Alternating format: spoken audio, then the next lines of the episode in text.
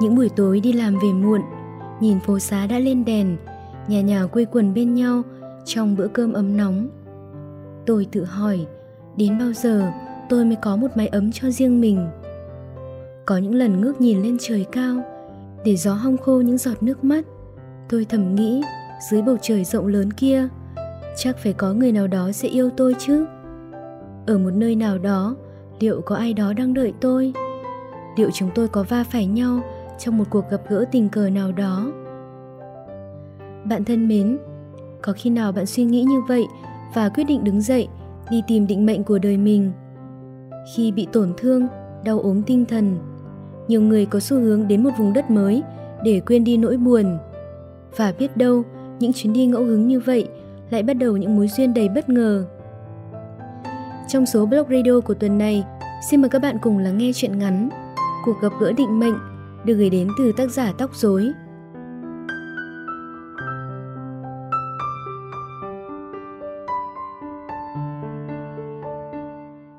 Tôi đến Trường Mai vào một sáng trời vừa hưởng nắng, sau một đêm dài mộng mị. Sân bay Trường Mai khá nhỏ so với trí tưởng tượng của tôi. Điều đó chẳng mấy quan trọng, bởi vì cuối cùng tôi cũng đứng ở đây để hít thở bầu khí quyển hằng mong đợi. Mất gần một tiếng đồng hồ để tôi có thể xà mình xuống chiếc giường êm ái của hostel mà ngắm nhìn những tia nắng trường mai giạt vào khung cửa sổ có tấm rèm xanh. Có thể coi như tôi vừa tẩu thoát thành công khỏi một trận bão tố. Trốn chạy trước giờ chưa bao giờ là phong cách của tôi, nhưng tôi đã quá mệt mỏi, gần như là mất thăng bằng sau những chuyện xảy ra. Nếu như chúng tôi cùng nhìn về phía nhau thì đã khác, có lẽ ít nhất sẽ không ai phải chịu tổn thương. Giữa lúc cuộc tình 4 năm tan vỡ, công việc lại có trục trặc. Cuốn sách tôi tận tâm gần 8 tháng, không thể xuất bản đúng như dự định. Tôi suy sụp, không sụp đổ hoàn toàn, nhưng vô cùng hỗn loạn.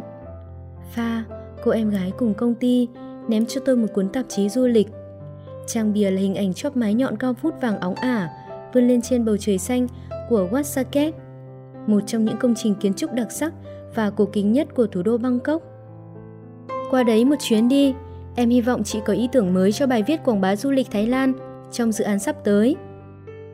Chẳng đắn đo gì, tôi đặt vé đi Thái Lan ngay chiều hôm đó, nhưng không phải là Bangkok mà là Chiang Mai, một vùng đất yên bình ở phía bắc Thái Lan.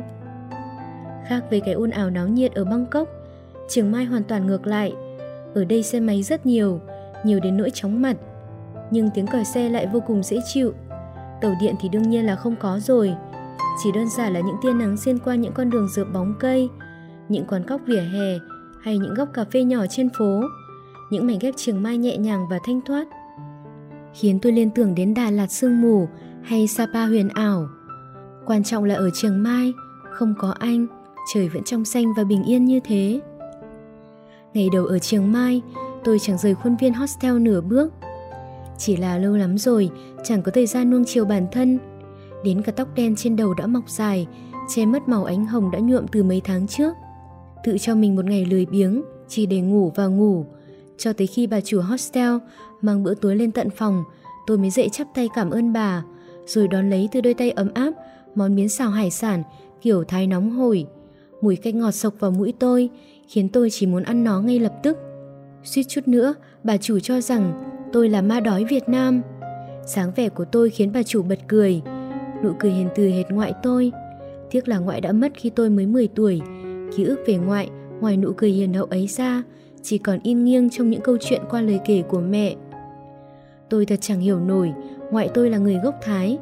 Mẹ cùng ông bà sống ở xứ sở chùa vàng này gần chục năm, lại chẳng thể nói được tiếng Thái.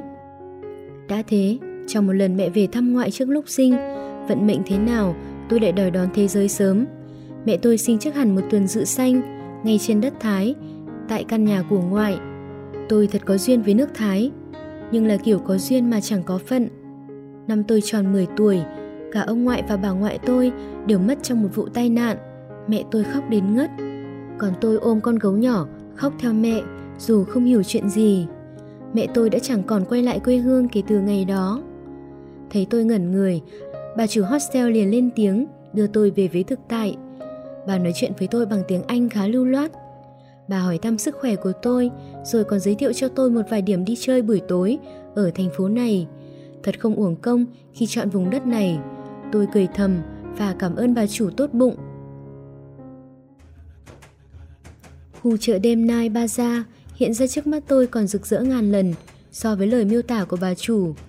Khác biệt hoàn toàn với dáng vẻ trường mai sáng nay tôi vừa trải nghiệm.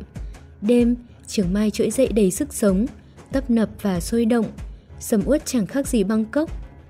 Thì ra trường mai vẫn đường ngược sức sống, nhiệt huyết vẫn âm ỉ cháy trong lòng thành phố. Chỉ đợi màn đêm buông xuống, liền trỗi dậy như một vị thần. Tôi ngỡ ngàng trước sự thay đổi kỳ diệu đó, dù đã đặt chân đến xứ sở này không ít lần. Chợ đêm ở đây trải dài từ trong nhà đến ngoài trời, bán tất tần tật các mặt hàng, từ đồ lưu niệm đến đồ ăn, thức uống. Tôi tự cười bản thân mình rồi đi oanh tạc khu chợ. Chẳng mấy chốc, trên tay tôi đầy những túi quần áo, giày dép, quà lưu niệm và cả đồ ăn. Tôi mà cứ thất tình kiểu này, chẳng mấy chốc mà phá sản. Tôi đặc biệt chú ý đến con đường đi bộ, từ chợ đêm, nối liền khu phố cổ, ra bờ sông Mapping, cảm giác thật khó tả. Anh từng nói sẽ cùng tôi đi dạo trên con đường này. Anh bảo cả hai chúng tôi đều giống nhau, đều mê nước Thái đến điên rồ. Nhưng cuối cùng, anh lại để tôi ở lại để sang Nhật làm việc. Anh chọn một sự nghiệp hoàn mỹ trước mắt, hơn là tình yêu 4 năm với một cô gái chỉ có những trang sách và những con chữ làm bạn như tôi. Thế giới vẫn chưa sụp đổ hoàn toàn. Nếu có, cũng là lúc tôi nên tự mình xây lại. Sách này không thể xuất bản được, tôi có thể viết cuốn khác, hoàn mỹ hơn thế. Anh cũng vậy, không thể sánh vai cùng tôi trên một con đường, thì tôi có thể chọn một người khác phù hợp hơn. Giống như con đường tôi đang đi, không có anh, vẫn luôn đông đúc người qua lại. Chẳng mấy chốc, tôi một mình ra tới mapping để mặc gió thổi phà phà vào mặt. Chiếc váy tôi mặc có phải là mỏng manh quá nên bị những cơn gió hòa khí lạnh của sông Mapping thổi phần phật dưới chân. Ánh đèn xanh đỏ in bóng hai bên lòng sông tạo nên một khung cảnh chẳng thể nào mê hoặc hơn. Hôm nay trời thật đẹp, tiết trời xe lạnh, đủ tắm mắt tâm hồn một cô gái thích viết như tôi. Tôi chắc chắn sẽ dùng hết bút lực mà vẽ nên một trường mai mê hồn. Đằng kia có người tự tử. Đâu, đâu, đâu? Không phải chứ, khung cảnh thế này lại bị phá vỡ bởi một kẻ không biết trân trọng cuộc sống. Cả đám người phía trước hỗn loạn, nháo nhào chạy đến phía bên kia sông, ngay gần nhà hàng trên chiếc thuyền sang trọng. Tôi cũng hiếu kỳ nhìn theo đám đông. Quả thật, bên kia có một người mặc sơ mi đen đang từ trên lan can lầu 2 của thuyền nhảy xuống. Khoan đã, anh ta không phải người Thái. Những đường nét trên khuôn mặt ngay lập tức khiến tôi nhận ra anh ta là một người Việt Nam. Có điều tại sao anh ta lại vất vả đến tận đây để kết liễu cuộc sống? Tôi vội xuyên qua đám đông, cố gắng đến gần hơn, định bụng dò la xem chuyện gì xảy ra, thì những âm thanh náo loạn rội lại bên tai, khiến tôi từ bỏ ý định. Đúng lúc đó, điện thoại của tôi rung lên, tôi bị đám đông đẩy ra, là số của mẹ. Ngọc à, bố con bị tăng huyết áp khi nghe tin con và Hoàng hủy lễ đính hôn. Chuyện gì xảy ra với con vậy? Con bảo con đi công tác mà. Chuyện này là sao? Mẹ gọi mãi cho Huy không được. Giờ bố đang ở phòng cấp cứu của bệnh viện. Con liên lạc với Huy gấp cho mẹ. Tôi nghe lùng bùng bên tai. Bây giờ so với âm thanh hỗn loạn ngoài kia, tiếng thở hổn hển của bố từ bên kia đất nước khiến tôi lo sợ hơn. Bỏ mặc đám đông, tôi chạy nhanh ra đường lớn, vẫy một chiếc taxi về hostel, chẳng buồn quan tâm, nó là thứ phương tiện đắt đỏ nhất ở thành phố này. Về tới hostel, tôi nhanh chóng tìm được số điện thoại của Huy. Tôi run rẩy khi đầu kia bốc máy. Huy à, bố em, ông ấy cần anh, xin anh hãy giúp ông ấy, em xin anh. Anh xin lỗi, anh vừa có cam mổ nên không kịp nghe máy. Em yên tâm, bố đã đưa đưa lên phòng cấp cứu rồi. Anh đã nhờ trưởng khoa ở đây, lát nữa anh gọi lại cho em. Đừng lo lắng quá, có anh ở đây rồi. Huy an ủi tôi, nhưng đầu kia có vẻ gấp gáp, tiếng tút tút sau cùng cũng khiến tôi lo sợ hơn. Bố xưa nay đã bệnh, giờ lại tái phát. Tất cả là lỗi của tôi. Tôi dù thế nào cũng nên giữ Hoàng lại. Nếu tôi và Hoàng không cãi nhau, chúng tôi đã không chia tay nhau khi chỉ còn hai tuần nữa là tới lễ đính hôn. Là lỗi của tôi. Tôi khóc nức rồi tiếp đi lúc nào chẳng hay. Tiếng chuông điện thoại reo, tôi giật mình tỉnh dậy, vội bốc máy. Ngọc à, mọi chuyện ổn cả rồi. Bố không sao hết rồi. Cả nhà đang ở phòng hồi sức. Em không cần lo lắng nữa nha. Giang nghỉ ngơi thật tốt. Lúc nào tâm trạng cảm thấy ổn nhất thì hãy trở về em nhé. Ở nhà có anh lo rồi.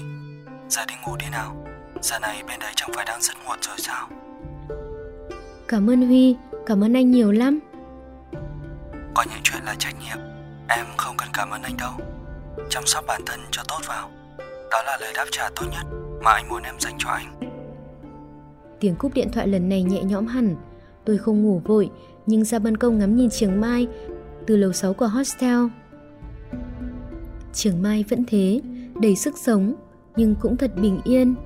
Đứng ở đây nhìn về phía rất xa của thành phố, chi chít những mái chùa vàng vững chãi cùng năm tháng. Xa xa là những dạng cây và cả những con đường trải dài ra biển. Tôi thấy lòng mình lắng lại.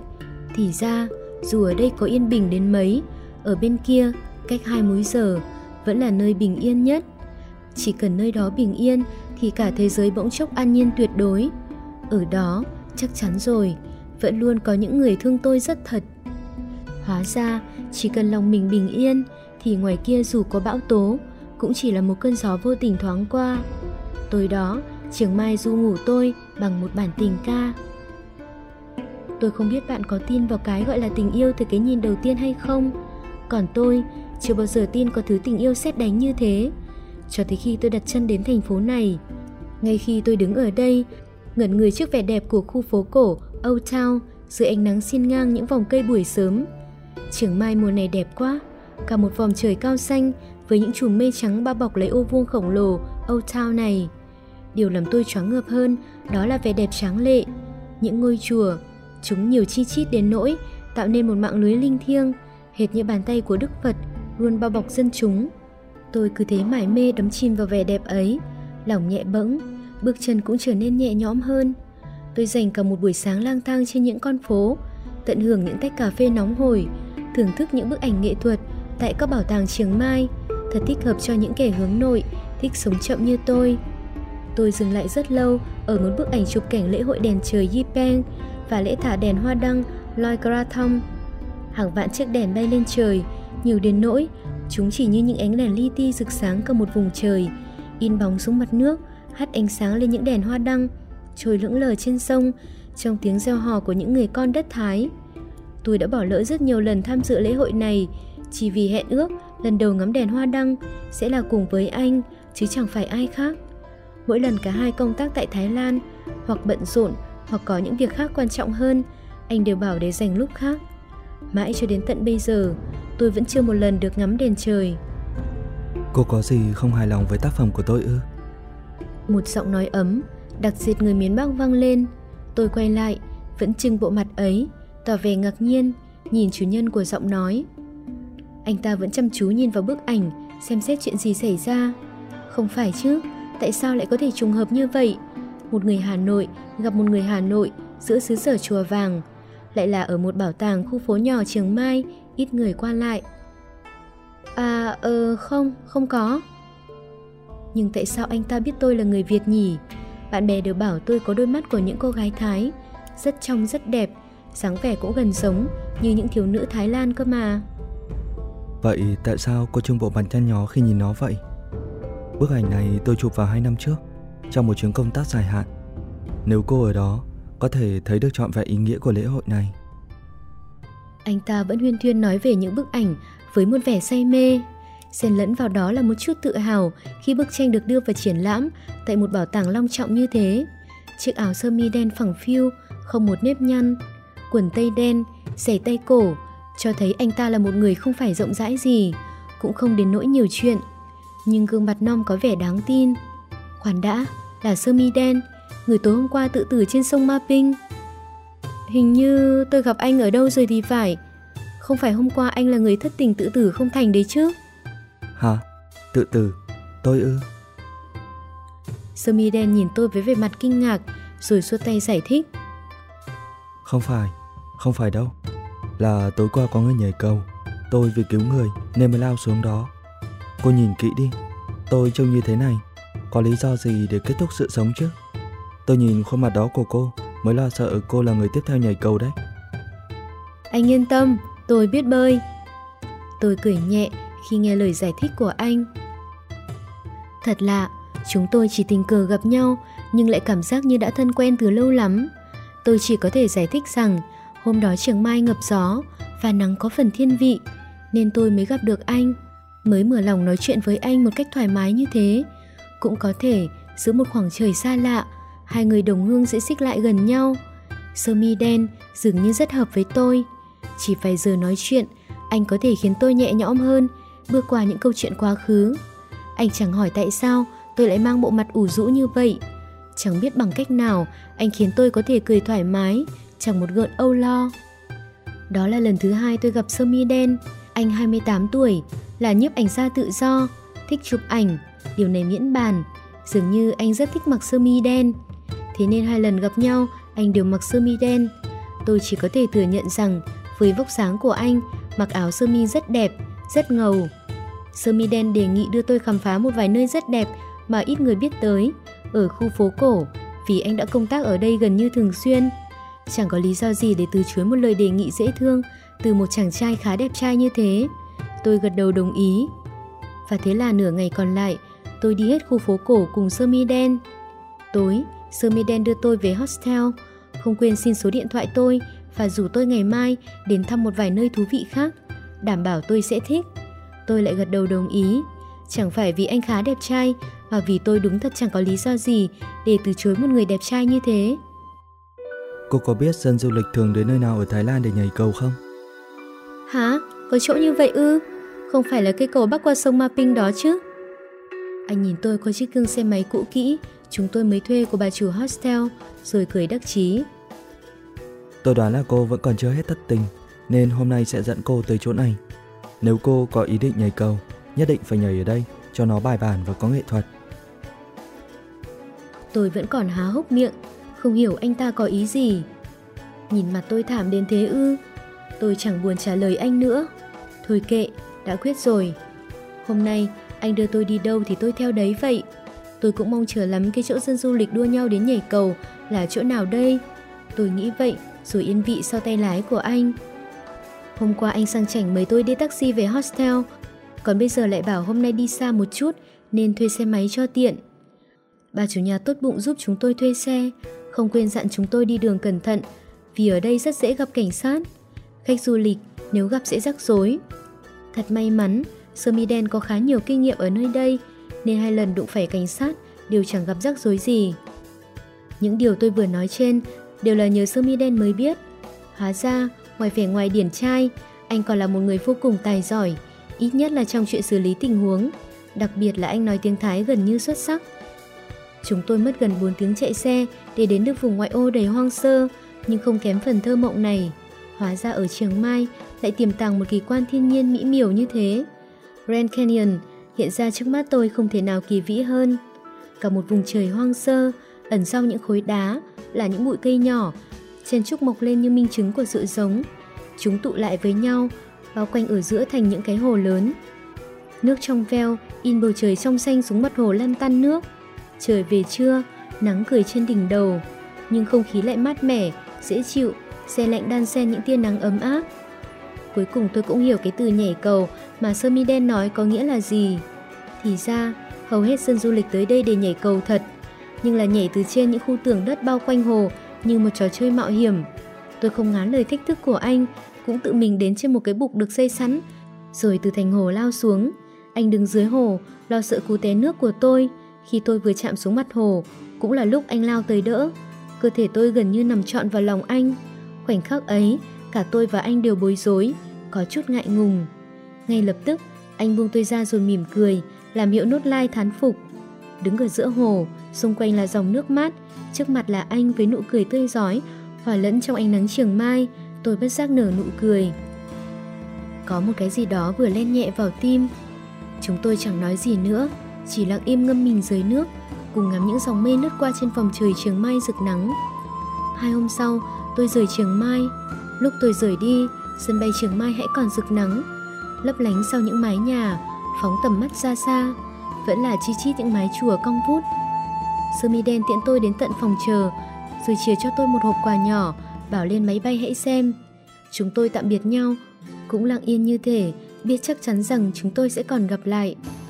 Máy bay vừa cất cánh, Tôi mở hộp quà được gói ghém cẩn thận bằng thứ giấy có mùi trà sen ra. Tôi mỉm cười khi nhìn thấy một chiếc lắc tay màu bạc nằm ngay ngắn bên cạnh một bức hình anh chụp lén lúc tôi ngủ quên trên xe buýt. Tôi đã nói anh là nhiếp ảnh gia chưa nhỉ? Bức ảnh đúng là rất đẹp, đến nỗi tôi chẳng thể tin nổi cô gái có hàng mi dài đang an nhiên tựa vào thành xe buýt say sưa chìm vào giấc ngủ kia chính là bản thân mình.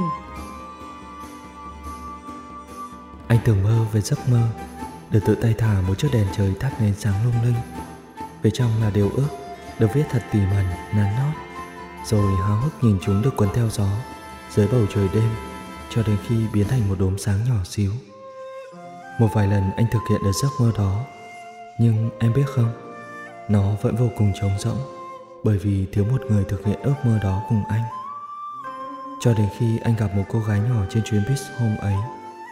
Cô ấy có hàng mi buồn, mái tóc dài phẳng phất trên gương mặt, nét mặt lúc ngủ chẳng một gợi yêu tư, giống như một thiên thần vậy. Anh cứ ngẩn ngơ nhìn, trái tim không tự chủ mà lỗi nhịp. Vậy nên nếu em gặp cô ấy, phiền em nhắn cô ấy rằng lễ y pâm tháng 11 tới, cô ấy có muốn cùng anh hoàn thiện giấc mơ không? Ký tên Sơ mi đen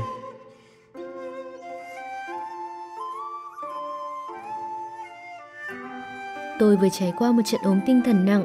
Bạn biết đấy, Trường Mai như một liều thuốc chữa lành tôi. Tôi thật sự say nắng Trường Mai, hay là dây sơ mi đen mất rồi.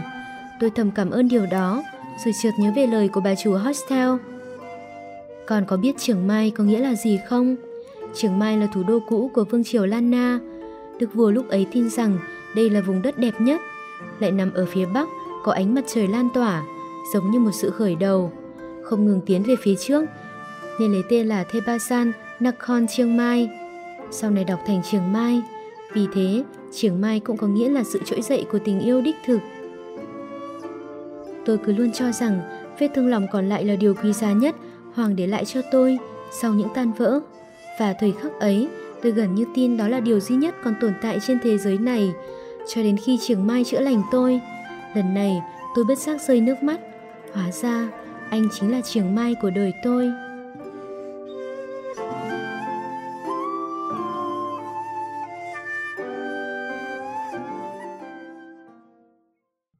Bạn vừa lắng nghe chuyện ngắn Cuộc gặp gỡ định mệnh được gửi đến từ tác giả Tóc Rối.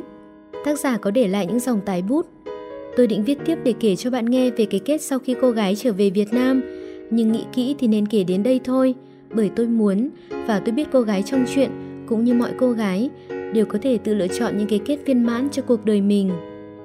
Nếu bạn cũng có những tâm sự, những sáng tác muốn chia sẻ đến chương trình, xin mời các bạn truy cập vào website blogradio.vn, đăng nhập và gửi bài các bạn cũng có thể tương tác với nhóm sản xuất thông qua fanpage facebook.com gạch chéo yêu blog Việt hoặc facebook.com gạch chéo yêu blog radio.